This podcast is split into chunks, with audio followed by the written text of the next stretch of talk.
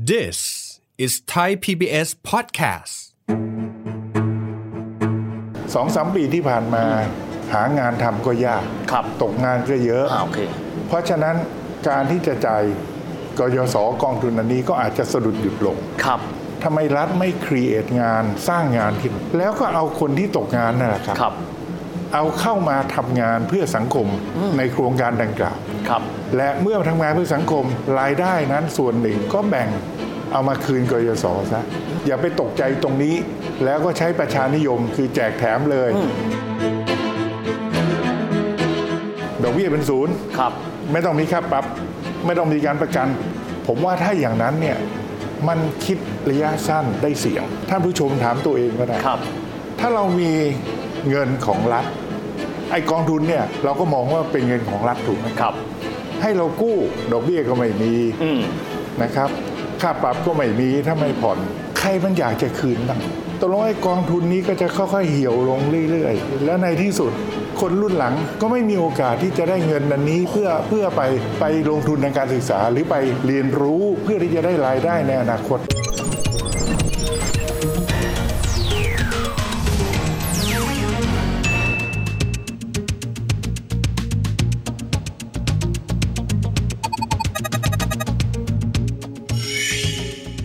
สวัสดีครับท่านผู้ชมครับ ยินดีต้อนรับเข้าสู่รายการเศรษฐกิจติดบ้านนะครับ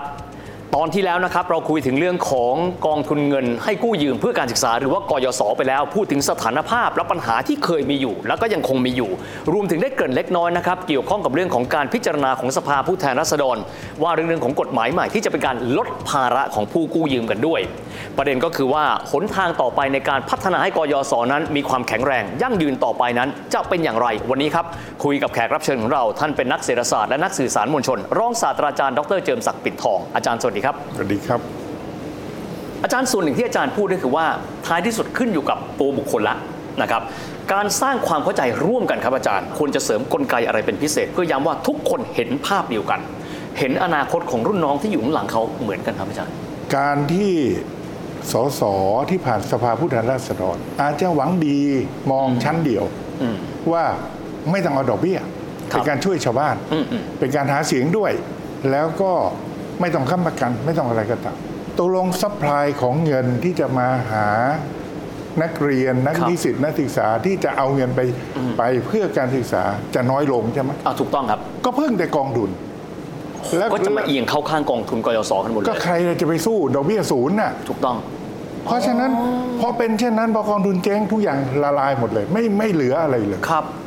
ใช่ไหมครับ ครับ เพราะฉะนั้นรัฐเนี่ยควรจะต้องกลับไปคิดใหม่ อืมอืม ผมคิดว่าต้องดึงสถาบันการเงินเนี่ยมามีส่วนร่วม ครับ ในการให้เงินกู้กับเพื่อการศึกษา ครับ คราวนี้ปัจจุบันนี้ก็ต้องดูสาเหตุว่าทำไมสถาบันการเงินเขาไม่อยากจะทำหนึ่งการกู้เป็นจำนวนเงินไม่เยอะ อืม สถาบันการเงินเขาให้กู้ทีเป็นร้อยล้านพันล้าน ครับ และถ้ามันมีอะไรเกิดขึ้นฟ้องร้องมันก็คุ้ม ครับ แต่ถ้าไปฟ้องนักเรียน ฟ้องนิสิตนักศึกษา เงินเพียงแค่ไม่กี่แสนบาท ครับ แต่ละรายแต่ละรายแต่ละรายถ้ามันเบี้ยวหนี่ โอ้ เราตายเลย เขาก็ไม่อยากให้กู้เขาก็คิดอัตราดอกเบี้ยขณะนี้ อืม ก็สูง ครับ เพราะฉะนั้นคนเขาก็ไม่ค่อยอยากจะท อืม ำถ้ารัฐจับมือกับเขา จับมือได้สองทางครับ ครับ ทางที่หนึ่งรัฐเข้าไปค้ำประกัน เงินกู้ให้กับสถาบันการเงิน ที่จะปล่อยเพื่อการศึกษาค้ำประกันบางส่วน เป็นตัวเป็นนายประกันเป็นตัวกลางละ อ่าเป็นตัวกลาง ครับ ค้ำประกันให้ เช่น ถ้าดูไม่ดีอ่ะกำประกันให้ครึ่งหนึ่ง นึกออกละ หรือประกัน 30%หรือประกัน 20%แล้วแต่รายที่จะพิจารณา ครับ กันและถ้าเกิดมันมีหนี้เสีย ใครจะเป็นคนรับภาระขึ้นต้น เจรจากันเห็นไหมครับ แบกรับความเสิยงกระจายความเสี่ยง ก น ระ ไป จายความเสี่ยง รัฐช่วยรับความเสี่ยงให้บางส่วน ครับ และดอกเบี้ย ให้เขาเก็บไปตามตลาด แต่รัฐอยากจะซับซิได้อยากจะอุดหนุนดอกเบี้ย ก็บอกว่ารัฐคุณไปเอากับเขา 60%อีก 40%มาเอาที่รัฐ หรือคนละครึ่งก็ได้ดอกเบี้ย ครับ ตกลงดรวิทย์จะเห็นไหมครับว่า เราจะเพิ่มสถาบันการเงิน ครับ ที่สนใจในการที่จะให้ เงินกู้เพื่อการศึกษาเพิ่มมากขึ้น ทุกคนอยากทำดีครับ ครับ แสดงว่างานเงินเขาก็อยากทำดี ครับ เพราะฉะนั้นถ้ากฎหมายในวุฒิลองไปสร้างระบบว่าให้กองทุนนั้นไปทำงานร่วมกับสถาบันการเงิน และเข้าไปช่วยค้ำประกันให้บางส่วน เป็นสัดส่วนเท่าไหร่ก็ว่ากันรายละเอียด และอาจจะช่วยสนับสนุนอัตราดอกเบี้ย เพราะฉะนั้นดรวิทย์คิดว่าถ้าเป็นคนกู้ เสียดอกเบี้ยสูงพอสมควร จ่ายถ้าไม่จ่าย โอ้ก็ถูกปรับ ก็เริ่มเริ่มมองเห็นนะครับ และจ่ายรัฐก็ช่วยบางส่วนอยู่ข้างหลั ครั ง บ ผมคิดว่าถ้าแบบนี้เนี่ยจะเบี้ยวก็เกรงใจธนาคารด้วย ไม่ใช่ จ้ะ เงินของรัฐอย่างเดียว ครับ แต่มันเป็นเงินของธนาคารนะรัฐเขามาช่วยสนับสนุนบางส่วน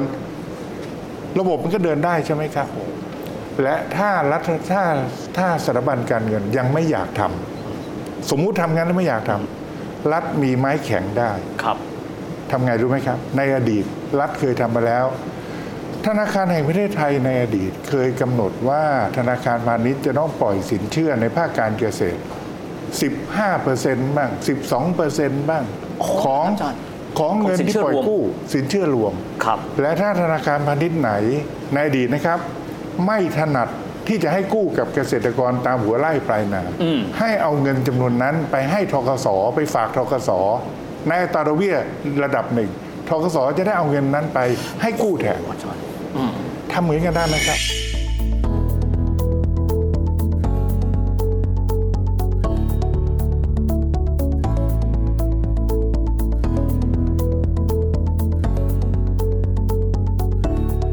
ผมคิดว่าทางออกเนี่ยมันจะทำให้เรามีกองทุนอย่างที่ดรวิทย์ขึ้นแต่ต้นเลย ครับ กองทุนอันนี้เป็นกองทุนหมุนเวียน หมุนเวียน เวียนรุ่นพี่ไปหารุ่นน้อง ครับ และมันจะต้องคงอยู่ตลอดไป และกองทุนนั้นไม่จำเป็นต้องให้กู้โดยตรง โดยสรุป ให้กู้โดยดึงเอาสถาบันการเงินทั้งหลาย มาเป็นพาร์ทเนอร์มามาร่วมกันทำความดีนะครับ และขณะเดียวกันกองทุนอันนี้เนี่ยต้องให้นักศึกษาเข้าใจแต่ต้นว่าจะกู้ไปเพื่อการลงทุน ครับ และการลงทุนจะต้องตอบแทนอย่างไรคืนมาอย่างไร เพื่อเพื่อรุ่นน้องอย่างไร และเมื่อจบแล้วก็มีระบบมอนิเตอร์ ระบบติดตาม ตรวจสอบ แล้วคุยกันเอามาทำกิจกรรมร่วมกัน ผมแค่อย่างนี้มันน่าจะเดินได้ไหมครับ และจะทำให้เข้มแข็งขึ้น มีการกระจายความเสี่ยงมากขึ้นด้วยนะครับอาจารย์ ครับ อาจารย์ได้เคยมีตัวอย่างไหมครับ ของการเอากลไกในลักษณะแบบนี้เนี่ยไปใช้ครับ คือเมื่อตอนผมเป็นอาจารย์ที่ธรรมศาสตร์ แล้วก็เรียนจบปริญญาเอกมาใหม่ ๆจำได้ว่าจบมาจากสแตนฟอร์ดสักสองสมปี ผมก็ได้รับการติดต่อจากโครงการเกษตรไทยเยอรมัน ซึ่งเขามาทำการพัฒนาพื้นที่ที่อำเภอปักช่อง จังหวัดนครราชสีมา โครงการนี้เป็นโครงการที่ได้รับความช่วยเหลือจากเยอรมัน เยอรมันให้เงินมาจำนวนหนึ่ง ส่งเสริมเพราะดูว่าพื้นที่แถวปากช่องเนี่ย มันเป็นพื้นที่ภูเขา แล้วก็สวยงามและขณะเดียวกันอากาศเย็นเหมาะสมมากเลยที่จะปลูกฝ้าย อืม แต่การปลูกฝ้ายเนี่ยมันลงทุนสูง แต่เกษตรกรขาดเงินทุน ครับ ที่จะซื้อยาฆ่ามาแมลง หรือการลงทุนมันสูง พูดง่ายๆเขาก็เลยตั้งกองทุนขึ้น คล้ายๆ กองทุนกยศเนี่ยนะครับมีกองทุนที่รัฐบาลเยอรมันเนี่ยเอาเงินผ่านรัฐบาลไทยให้เปล่า ครับ เยอรมันเข้ามาเขาก็เลยเอาไว้กองทุนนั้นน่ะให้กับเกษตรกรกู้เพื่อที่จะเอาไปลงทุนในการปลูกฝ้าย ครับ ปรากฏว่าพอทำไปได้ปีสองปี ชาวบ้านไม่คืน เยอรมันก็วิ่งมาหาผมที่ธรรมศาสตร์ถามว่าอาจารย์ช่วยดูหน่อยได้ไหมว่าทำไมถึงชาวบ้านถึงไม่คืนเงินเลย ครับ ผมก็ลงไปกับหม่อมราชวงศ์อคินและพีพัฒน์ ครับ ซึ่งเป็นนักมนุษยวิทยาที่เก่งมากปัจจุบันนั่นเสียแล้ว ครับ ก็พบว่าหนึ่งชาวบ้านบอกว่านี่เป็นเงินของหลวงเงินของรัฐ ที่ ครับ เยอรมันเขาให้กับรัฐบาลไทย อ่า แล้วเราทำไมต้องคืนล่ะ เอาแสดงว่าทัศนคติของชาวบ้านต่อคำว่าเงินของหลวง คล้ายเงินให้เปล่าไหมครับอาจารย์ ใช่ เขามองอย่างนั้น เขามองอย่างนั้น โอเค อ่ะหนึ่งทำไมต้องคืน ครับ สองดอกเบี้ยก็ต่ำ โอ้ หรือไม่มีดอกเบี้ย ครับ เพราะฉะนั้นดอกเบี้ยต่ำมาก ๆ หรือไม่มีดอกเบี้ย เงินที่เขาจะมีเขาไปคืนคนอื่นที่ดอกเบี้ยสูงดีกว่า ลดภาระไปก่อน ลดภาระไปก่อน เสร็จแล้วเขาก็มาถามผมว่า แล้วจะแก้ปัญหานี้อย่างไร ผมก็บอกว่าก็นั่งคิดและนั่งวางแผนอยู่ระยะหนึ่ง ก็ไปเจรจากับธนาคารพาณิชย์ อืม ผมก็บอกเยอรมันชื่อมิสเตอร์ฮามยังจำได้เลย H E I M นะ ครับ บอกมิสเตอร์ฮามยูบอกว่าเงินกองทุนเนี่ยมันเกลี้ยงแล้ว มันไม่มีแล้ว เพราะฉะนั้นจะเอาชาวบ้านไปกู้จากธนาคารพาณิชย์ อืม เพราะฉะนั้นยูต้องไปคุยกันเอาเองกับธนาคารพาณิชย์ ผมกับมิสเตอร์ฮามเนี่ยก็ไปคุยกับธนาคารพาณิชย์ อืม เบื้องหลัง บอกว่าให้ยูให้เขากู้เถอะนะ แล้วเราจะค้ำประกันให้บางส่วน กลุ่มเกษตรกรนี้มีความเสี่ยงสูง เราค้ำประกันให้ 50% ครับ กลุ่มนู้นมีความเสี่ยงต่ำเราค้ำประกันให้ 20%ขั้นแล้วแต่แล้วแต่ว่าเสี่ยงสูงเสี่ยงต่ำ ครับ เราค้ำประกันไม่เหมือนกัน เขาก็น่าเขาก็เริ่มสนใจนะครับ ดอกเบี้ยเราช่วยบางส่วนอย่างนี้เป็นต้น เอาชาวบ้านมาคุยกัน ว่าต่อไปนี้เนี่ยไอ้เงินทุนทั้งหลายเนี่ยที่เอามาลงทุนไปกู้เพื่อลงทุนนะ เพราะฉะนั้นกู้มาแล้วเนี่ยต้องทำให้ประสบความสำเร็จจะได้เอาคืนเงินเขาได้ อ่า และต่อไปธนาคารเขาจะได้เราจะได้มีเครดิตอันดีกับธนาคาร ต่อไปเราก็จะได้มีสินเชื่อเอาไว้ลงทุนในกิจการอื่น ๆ ต่อไปด้วย มีสมุดพกทางการเงินละ ใช่ ผมเรียก ใช่ งั้น ใช่ อืม นะครับ และขณะเดียวกัน ก็อย่าไปหวังไอ้กองทุนไทยเยอรมันเนี่ยมันอยู่ไม่ยาวหรอก เดี๋ยวมันก็ไป ครับ มัจบแล้วงานเขา ครับ เนี่ยเป็นการผูกพันกัน โอ้ ปรากฏว่าเขาก็เริ่มมากู้จากธนาคารพาณิชย์ อืม ปีแรกสองปีแรก จ่ายคืนเกือบร้อยเปอร์เซ็นต์หมด เงินที่เราจะต้องไปผ่อนที่เราไปค้ำประกันก็ไม่ต้องใช้ด้วย ครับ ใช้นิดนิดๆหน่อยหน่อยๆเพราะว่าธนาคารมันได้เขาก็แฮปปี้เพราะแล้วแล้วเกษตรกรก็จ่ายคืน ครับ อย่างดีทุกอย่างก็เดินได้ดี ผ่านไปได้สองปี ปรากฏว่าก็มีเกษตรกรบางคนไปต่อว่าธนาคารว่าไอโครงการเนี้ยมันมาอยู่ที่นี่ ไม่เห็นมันช่วยอะไรเลยเดี๋ยวนี้ อืมอืม เขาเองต้องมากู้จากธนาคารเองด่าว่าใหญ่ ก็มีผู้จัดการธนาคารสาขาบางคน เกิดใจดี ครับ อย่าไปด่าเขาเลย อย่าไปว่าเขาเลยรู้เปล่าเนี่ยเขาช่วยเราเยอะแยะ แก้ต่าง เข แทนให้ อ่าแก้ต่างให้ โอ้โห เขาค้ำประกันให้อยู่ข้างหลัง ครับ เท่านั้นแหละครับ เรียบร้อยครับ เลยไอ้เครดิตที่เชื่อมกันไว้ก็ขาดสะบั้น เห็นไหมครับ เรื่องกองทุนการกู้ยืมเงินเนี่ยไม่ใช่ของง่าย ครับ ปกติเนี่ยชาวบ้านก็จะกู้หลายแหล่งอย่างที่ว่า เพราะฉะนั้นเขาเขาฉลาดครับ อันไหนดอกเบี้ยต่ำมากๆ หรือไม่มีดอกเบี้ย เขาก็ไม่คืน นึกออก เขาก็ไปคืนไอ้ไอ้ พวก ที่ ดอกเบี้ยสูงก่อน ดอกเบี้ยสูงก่อนเพราะมันจี้ก้นเขาอยู่ และโดยเฉพาะนายทุนดอกเบี้ยสูง ครับ เขาจะติดตามทวงถามเขาจะคุยด้วย เขาจะปฏิสัมพันธ์อยู่ตลอดเวลา เพราะฉะนั้นกองทุนกยศ ครับ จะต้องเข้าใจพฤติกรรมของผู้ให้กู้ และพฤติกรรมของผู้ให้กู้ในในชนบทว่า ครับ เขาทำยังไง เรียนทั้งพฤติกรรมผู้กู้และผู้ให้กู้ ว่าเขามีปฏิสัมพันธ์กันอย่างไร ครับ และใช้ตรงนั้นให้เป็นประโยชน์กับกองทุนในการทำงานทั้งในลักษณะนี้ ครับพูดง่ายๆใช้เม็ดเงินเท่าเดิม แต่ว่าใช้กลไกที่เปลี่ยนไปประสิทธิภาพก็แตกต่างกันด้วย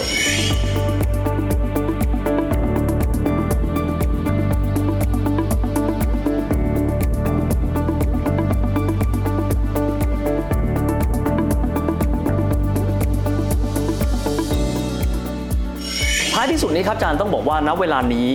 ร่างผ่านสภาล่างสภาผู้แทนราษฎรไปแล้ว ท่ามกลางบรรยากาศแบบนี้ผมเชื่อว่าเสียงสาธารณชนมีความสำคัญ อาจารย์อยากจะฝากอะไรทิ้งท้าย ให้กับผู้ที่อาจจะไม่ใช่ผู้ได้รับความเสี่ยงโดยตรง ไม่ใช่สเต็กโฮเดอร์โดยตรง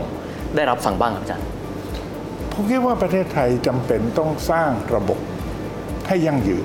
ยังยืนนะอาจารย์ ไม่ได้ขึ้นอยู่กับนักการเมืองบางคนหรือบางพรรคที่ต้องการหาเสียง โดยการที่ลดแลกแจกแถมอย่างเดียว เราก็กลายเป็นผู้ที่เราจะต้องพึ่งพากับเขาตลอดไป เขาเปลี่ยนใจเขาไม่ให้เราก็อด ครับ เขาคือเจ้านายอย่างเดียวเลย อืมอืม แต่ถ้าเราได้ระบบที่ไม่ว่าใครก็ตามที่เข้ามา และระบบมันเดินได้ ครับ และยั่งยืน ผมคิดว่าอันนั้นน่าจะดีกว่าไม่ใช่หรือครับ ครับ และขณะเดียวกันวุฒิสภา ควรจะต้องพิจารณาในประเด็นนี้ เพราะว่าเป็นสภาผู้ใหญ่สภากลันกรอง กระตุกไว้ ครับ และถ้ามันไม่ทัน ในช่วงสภานี้ เพราะว่าอีกไม่นานสภานี้ก็หมดอายุ ครับ หรืออาจจะยุบสภาก่อนหรือหมดอายุ ก็ก็ไม่เป็นไร ก็สามารถที่จะไปพิจารณาใหม่ในสภาที่ข้างหลังก็ได้ ครับ อย่ารีบทำตามสภาผู้แทนราษฎรอย่างที่ออกมา อืม ลดแลกแจกแถมแล้วมันไม่ยั่งยืนนะครับ ครับวันนี้ขอบคุณอาจารย์เจิมศักดิ์มากนะครับอาจารย์ขอบพระคุณมากครับ กองทุนนี้มีความสำคัญเป็นอย่างยิ่งนะครับ แต่ว่าสำคัญมากๆเลยก็คือต้องยั่งยืนและต้องเข้มแข็งนะครับ เพราะท้ายที่สุดแล้วด้วยธรรมชาติที่เป็นกองทุนหมุนเวียน ดังนั้นหากว่ารุ่นพี่ไม่ชำระหนี้โอกาสก็จะไม่ตกไปสู่รุ่นน้องกันด้วย และทั้งหมดนี้ก็คือรายการของเรานะครับเศรษฐกิจติดบ้านในวันนี้นะครับสำหรับวันนี้เวลาหมดลงแล้ว พบกันใหม่โอกาสหน้า สวัสดีครับ